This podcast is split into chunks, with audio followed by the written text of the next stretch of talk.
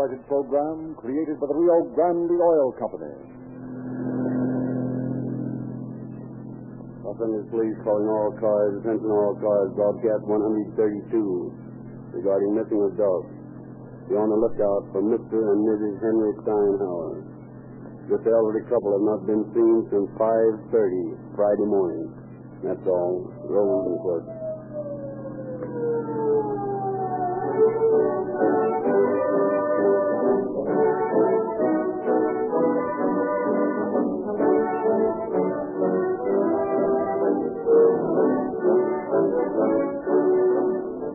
Many listeners must wonder why it is that year after year, Rio Grande Cracks gasoline continues to power more police and emergency cars than any other brand. It is because Rio Grande Cracks has one advantage which no other gasoline can claim. Here in the West, Rio Grande is the only company licensed to manufacture gasoline by the Sinclair Cracking Process, which is recognized the world over as the most efficient refining process known. Rio Grande has invested millions of dollars to build one of the finest cracking plants in America. The gasoline that is cracked in this great refinery has qualities you'll find in no other gasoline. Many cities and counties have tested Rio Grande cracks, and their unbiased records prove conclusively that motors develop more power, speed, and acceleration with this scientifically balanced gasoline, and yet instead of being more expensive, Rio Grande cracks with tetraethyl is actually the cheapest gasoline they can buy. Figure your own gasoline purchases from the viewpoint of miles per dollar, and you too will find you can enjoy police car performance in your own car at no extra cost. And now it is our pleasure to present Chief of Detectives H.S. Sigler of the Los Angeles Police Department. Chief Sigler. Good evening, friends. The average citizen's concept of the police is limited, naturally, by his contact with them. The motorcycle officer, who perhaps gives him a ticket for a traffic violation, or the radio patrolman, who may answer his call about a barking dog. It is our hope, and the hope of the sponsors of Calling All Cars, that this broadcast may give the citizen and taxpayer a clearer idea of the complicated organization which lies behind the officer he may casually contact. It is an organization of highly trained specialists, criminologists, chemists, ballistic experts, an organization of hundreds of men employing the most modern systems of communication, an organization whose efficiency is not limited to the community it serves, but is an important cog in a great machine of similar organizations which represent society's only bulwark against the forces of crime. Your policeman is an honored soldier of a vast army which 24 hours a day does battle in your name in a never-ending war against crime.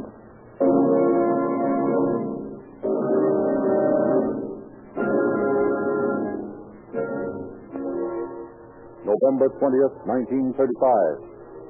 In the University Division Headquarters of the Los Angeles Police Department, Sergeant A.H. Wingerton is taking down a routine report. What are the names of the missing persons? Mr. and Mrs. Henry Steinhauer. Address? 1839 West 43rd Street. How long have they been missing? As far as we can tell, since 5:30 yesterday morning. Your name? Britton, George Britton. Mm-hmm. I'm the engineer at the Lewis Radio Company.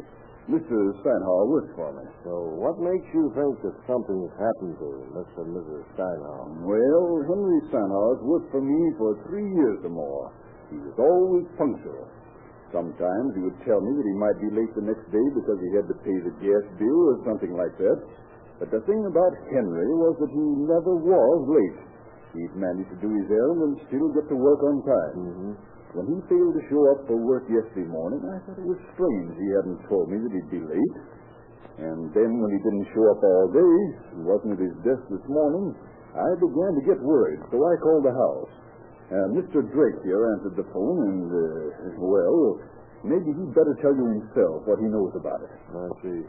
What's your full name? Mr. Drake. Address? I live at the Steinhouse. I'm their nephew. When did you last see them? Oh, my aunt came to my bedroom door about 5:30 Friday morning. She said that she she and Uncle Henry were going to San Pedro to see the landlady about the house. She said they'd be back later, but they didn't come back. It's got me worried. They never went away like this before. Well, we'll get the broadcast out to all cars to look for them. Now, wait a minute.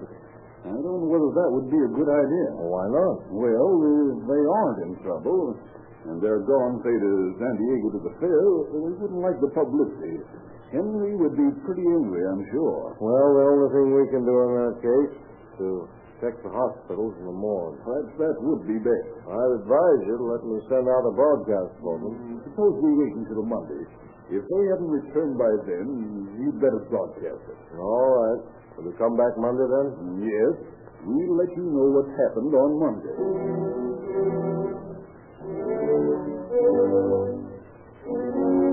Over the weekend, Sergeant Wingerton checked the hospitals, the morgue, the sheriff's office for news of the missing couple.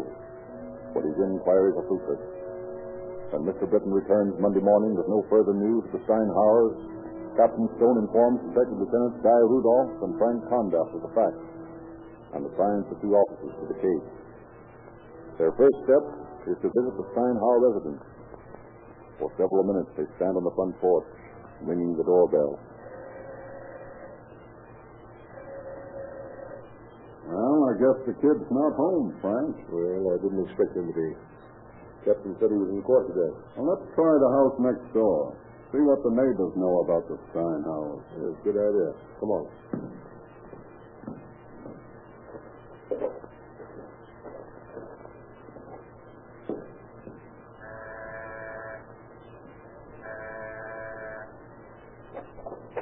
Yes? We're looking for Mr. and Mrs. Steinhauer. And nobody here by that name. Yes, I know. They live next door, but they don't seem to be at home. You know where they've gone? I didn't even know until just this minute what their name was. Oh, I see. You're not very well acquainted with your neighbors, then. I haven't had time. They just moved in a couple of weeks ago. Oh, they did. Have you seen them in the past day or two? Oh, I haven't noticed. I've got too much to do around the house to keep tab on my neighbors. But I saw the kid drive in a new car, though. You mean Leroy Drake, their nephew? But I don't know what his name is. I suppose he was their son. When did the boy come in with a new car? Oh, I don't know. A couple of days ago, I suppose. Well, I really didn't notice much. Well, what makes a car wanted? I don't know. It was a flashy thing, though. One of those sit-down Fords, I guess. Is there anything else you know about them? Anything else? I don't know anything about them. Well, thank you just the same. Oh, you're welcome. Kid shows up in a new car on Saturday. Today he got $5 from Britain because he didn't have enough to eat on. That looks a little strange.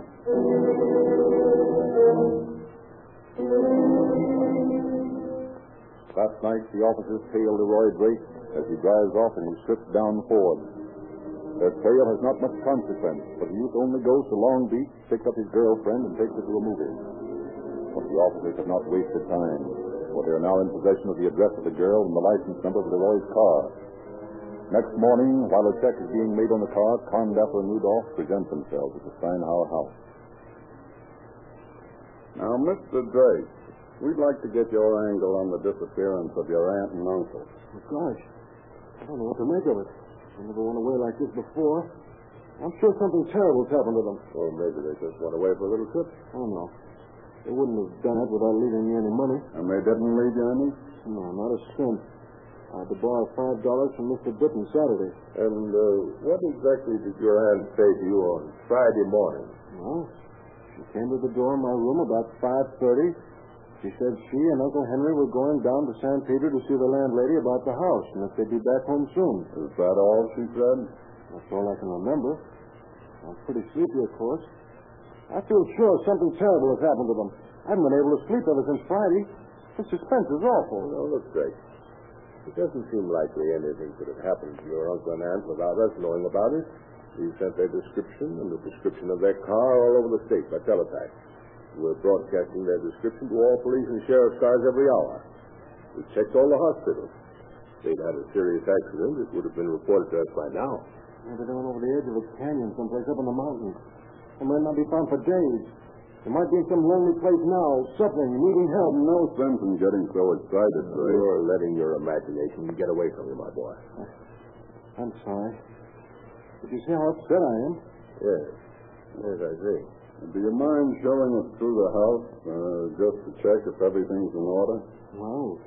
I've already looked all around and there's nothing out of place. Well, do you mind showing us? No. Let's start with this room first. That's their room. Oh.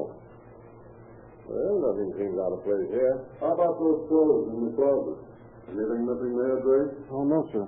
Their clothes are all there. Would you mind taking them over again, please? No, of course not. Hey, there's two man's dresses gone. One suit. How about baggage? Yeah. There's a suitcase gone, too. Well, then they could have gone on a trip, I guess. Yes. It looks like it, doesn't it? But even if they did, they'd have gotten in touch with me before this. Something must have happened to them. Where's your room, Dick? Down the hall. That's it. Why? What do you want to look in there for? Oh, just for fun. Do you mind showing us? Very well. This way. Does your uncle have any money, Drake? Yes, a little. Where is it? In the bank in Long Beach. Why in Long Beach? We used to live there until the first of the month. How much did your uncle have? About $1,500, I guess. Here's my room. Pretty much of a mess without my aunt here to clean it up. Well, nice cozy room. Yeah, it's comfortable. That your car out back there, that shipboard? Yeah, that's mine. My uncle bought it for me. What's this piece of glass here on the desk? Oh, that's an old porthole from the ship. I'm grinding it down to make a lens for a telescope. Interested in this fellow, yeah? Yeah. Been working for a year on that lens. What's this done here? More astronomy? Oh, no. There's some gadgets I got from my car last week. But I've been so worried I haven't felt like putting them on. Are these your papers in the desk drawer here? Yeah, just some old junk I threw in there. I see. Anything important, Frank? No, just not old junk. Well, what do you say you ride over to the station with Guy and me, Drake? We've got to make a report and then we'll all go out and have lunch, huh? Okay. We're glad to.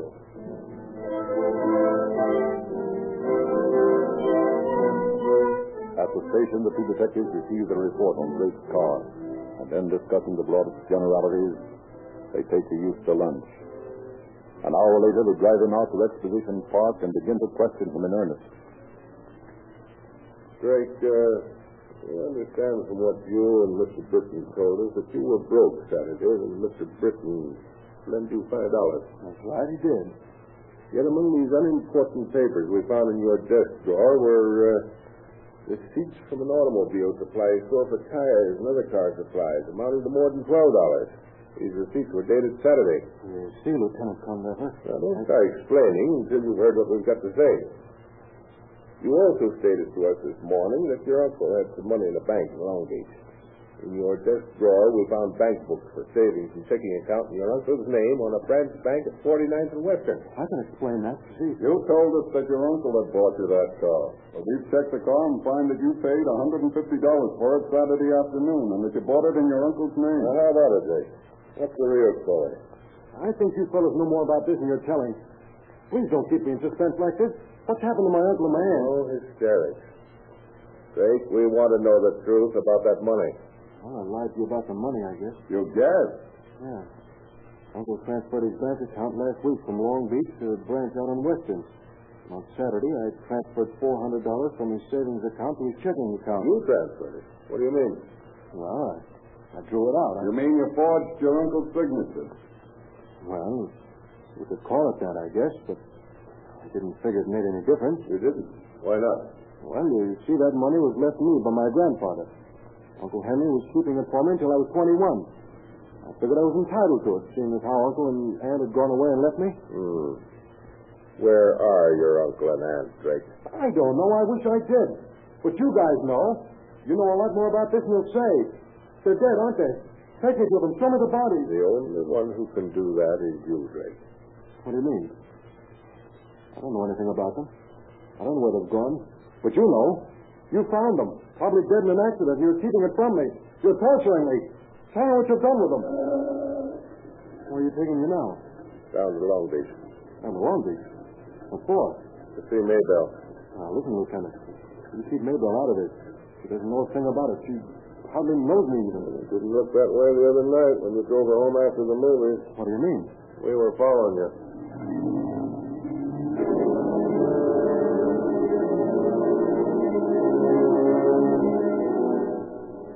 detectives drive the frantic youth down to Long Beach to the house of his girlfriend, Maybelle. The officers interview the girl on the front porch where they can keep an eye on Grace, whom they have left seated in the police car. Why, yes, Leroy came down to see me on Friday night. Well, what did you do? We went to a movie, but we only stayed through the first feature because he said he had to be home early. Did he give you any reason? Yes, he said that his uncle and aunt were leaving early the next morning to go on a vacation. What's this all about? Is Leroy in trouble? Well, not exactly, miss, but, you see, his uncle and aunt, Mr. and Mrs. Steinauer, are missing. We're trying to locate them. They're not missing. They're on a vacation. How do you know that? Why, Leroy told me. Well, when did they go away? Saturday morning. Now, how do you know this? Why, Leroy came down to see me Friday night. He left early because he said he had to see his uncle and aunt off early the next morning. That would be Saturday morning? Yes. You're sure of the days? Positive. Well, then something is wrong because Mr. and Mrs. Steinauer have been missing since Friday morning. Oh. Take her inside, Guy. I'm going to have another talk with Drake. Come along now.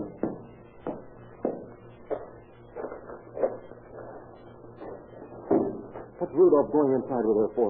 What's he going to do to her? Nothing, Gibbs. He's just getting her apple coat and they're taking her up to jail. What for? She has nothing to do with this. She doesn't even know my uncle and aunt. We can't take any chances. Oh, you're taking her to jail.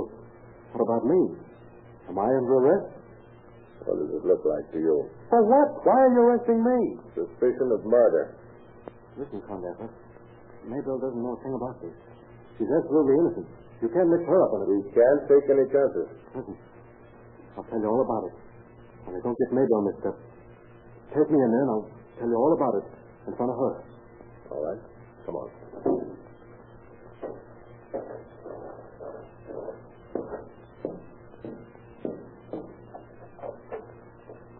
Drake's ready to talk, guys. Good. What's it all about, Leroy? Just sit down, honey, and I'll tell you all about it. It's going to be hard to take, but to tell the whole thing. In the first place, Maybelle, they got me on trial up in L.A. for auto theft. Oh, Lord. Oh, I ain't guilty, honey. That's beside the point. I didn't tell you because I didn't want you to worry. But I couldn't keep it from my uncle and aunt, and they'd been worrying plenty. Auntie's been brooding, saying she couldn't face the shame of it, so he sent me away. Uncle felt the same way, too, I guess, but he didn't say much. Anyway, they were a proud couple, so I guess that's the reason they did it. Did what? Committed suicide. Oh. Go on, tell us about it. Well, when we were finishing up supper Friday night, Uncle Henry emptied his coffee cup, and a minute later he was gasping for breath and asking for water.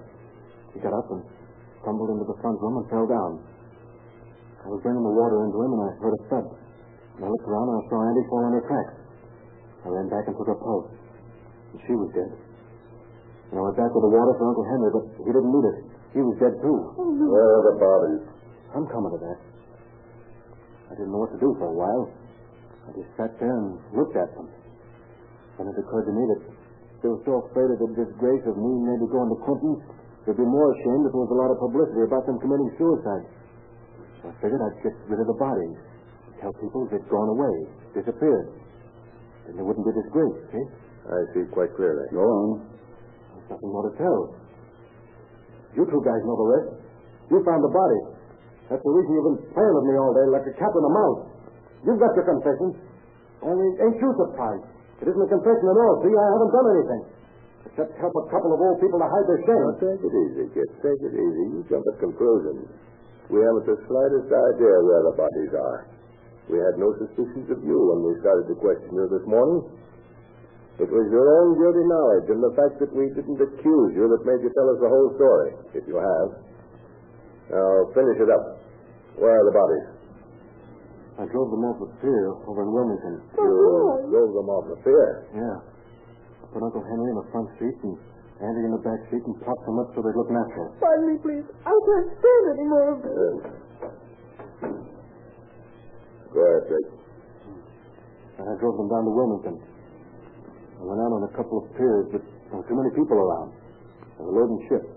And I found a nice deserted pier, and I got the car rolling, slipped it in a high, and jumped out. Went right off the end. Which pier was it? And Grace Line dock. I hung around for an hour to see if the bodies would float, but they didn't come up. So I went home. Are you telling us the truth? Of course I am. unbelievable. Well, I guess I'd better call headquarters and have them send the diver over there, Frank. Right. And we'll go straight over from here. That is, if Drake doesn't mind showing us his Uncle and Aunt watery grave. Not at all. I'd be glad to. Rudolph called to see the detective Joe Taylor has immediate results. By the time Drake and his police escort arrive at the end of the dock, a delegation of reporters and police officials are already there. And the fireboat, under the command of Captain Dykeman, with diving apparatus aboard, is steaming down the harbor. Here's the fireboat coming in. Think you can show us where the car went down, Drake? Yeah, I guess so. Okay, let's start dragging.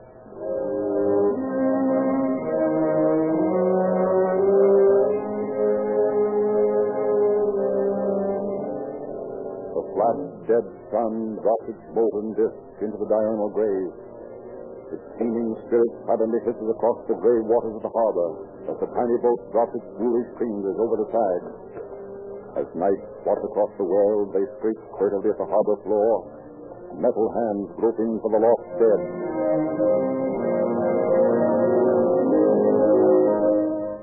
The silent group of the living, huddled together on the deck of the fireboat themselves, become the image of the dead as the tiny licking fingers of the fog embrace them, transform them into formlessness. And each man, peering into the black, oily water, dreads the accomplishment of the mission which has brought him there, dreads that moment of horror to which no man can ever become accustomed. That moment when the sea gives back her dead. Hour after hour, the living slowly steam back and forth, vainly enticing the dead with bait of steel and wire. And time again, the sea with grim humor raises their hopes and their fears. As the hooks take hold, it is carefully hauled aboard, bearing not a cross, but a waterlogged barrel, a rusted snarl of cable, the hull of a wrecked dinghy. But at last, the grappling hook catches, holds fast, will not move. The diving gear is quickly assembled. Captain Dykeman, assisted by two helpers, slowly springs into the massive leaden shod suit. The great apocryphal helmet is placed over his head, folded into place. The pumps are started, the telephone tested, and supported by his men, the captain takes his place on the stage. Here is a figure worthy of the mission. Here, indeed, is an emissary of Hades, a god who wears 40-pound boots, whose head is one huge eye. Here is a Cyclops who rests the dead from Neptune. Slowly the stage drops beneath the surface. The harbor water slips up to the captain's waist, to his shoulder, laps about the window of his helmet, covers him. A great flute line floating out to sea pauses to dance amid the bubbles of his short bow as it disappears from sight. A moment of silence. Then the earphones of the helper on deck speak. Hold your cable. I'm on bottom. All right, hold the cable. Have you found it, sir? Yes. Very 30 feet in the mud. Over on one side. If I can get this door open. There. This must be Mr. Steinhauer's body in the front seat. It's quite a job moving in. There. I've got him clear. Put him on the stage. You can hold him up while I get Mrs. Steinhauer out of the back seat. There you are. All the way to the stage. Easy.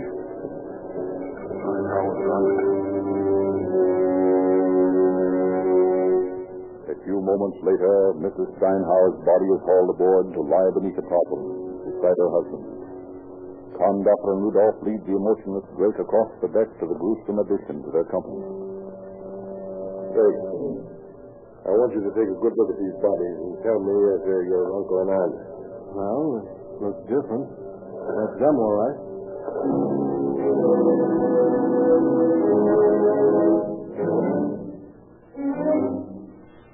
Drake is taken back to University Station, where he is questioned by Condapper and Rudolph and Lieutenant Jack Donahue and Captain Stone.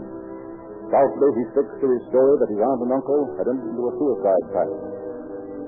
But as midnight sings into dawn, it is evident that the relentless logic of the police is beginning to take effect. I don't see why you guys keep asking me these fool questions. You know more about this than you're telling. You've known more about it all along.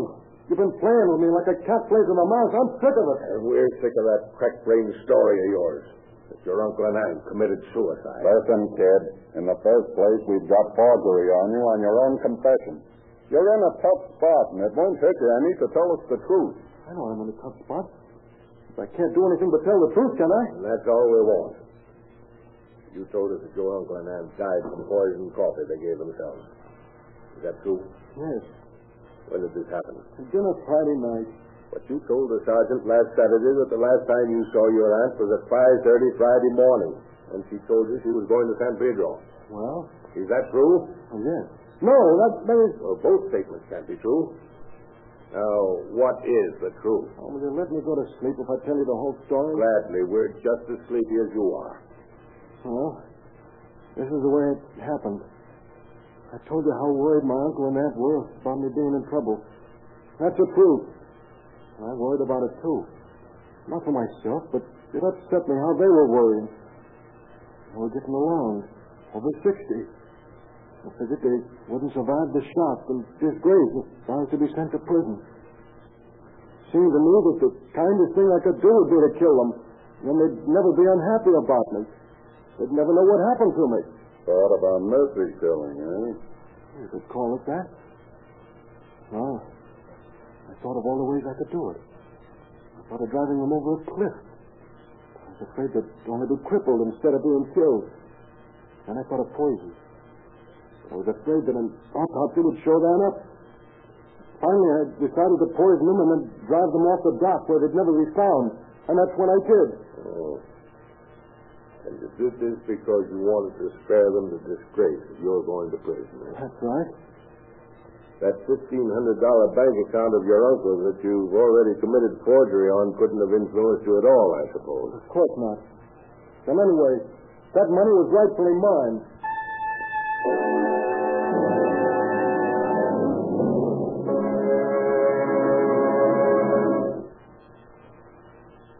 Investigations by the officers proved that this third story of Leroy Drake was indeed true.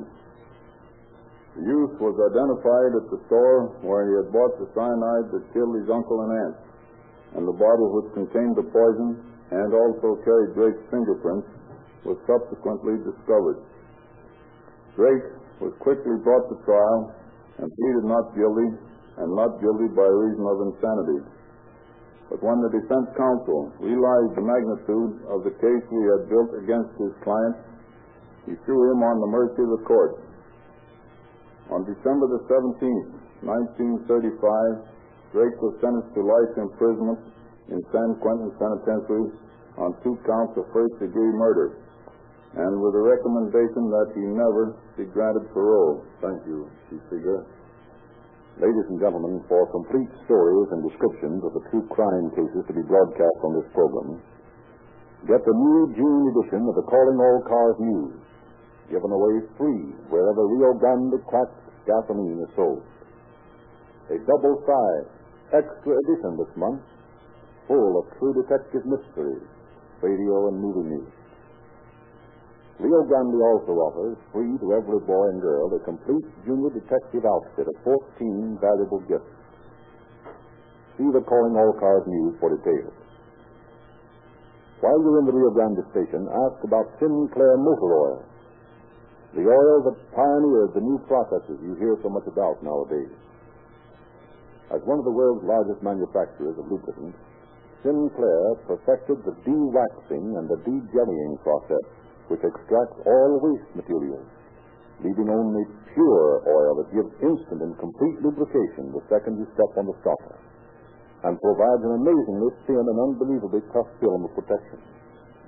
Sinclair motor oils are so thin there's no drag to hold back the flying pistons of high-compression motors, and it's guaranteed never to break down at higher speeds. You can get these great oils in refinery-sealed, tamper-proof cans. And your Rio Grande Cracks gasoline dealer guarantees Sinclair Motor Oil to give you your money's worth. Sinclair for lubrication safety.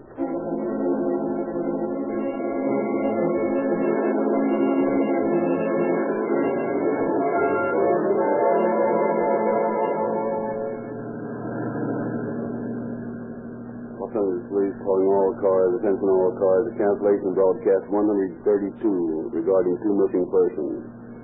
These missing persons have been found, murdered. And that's all. Roll the place.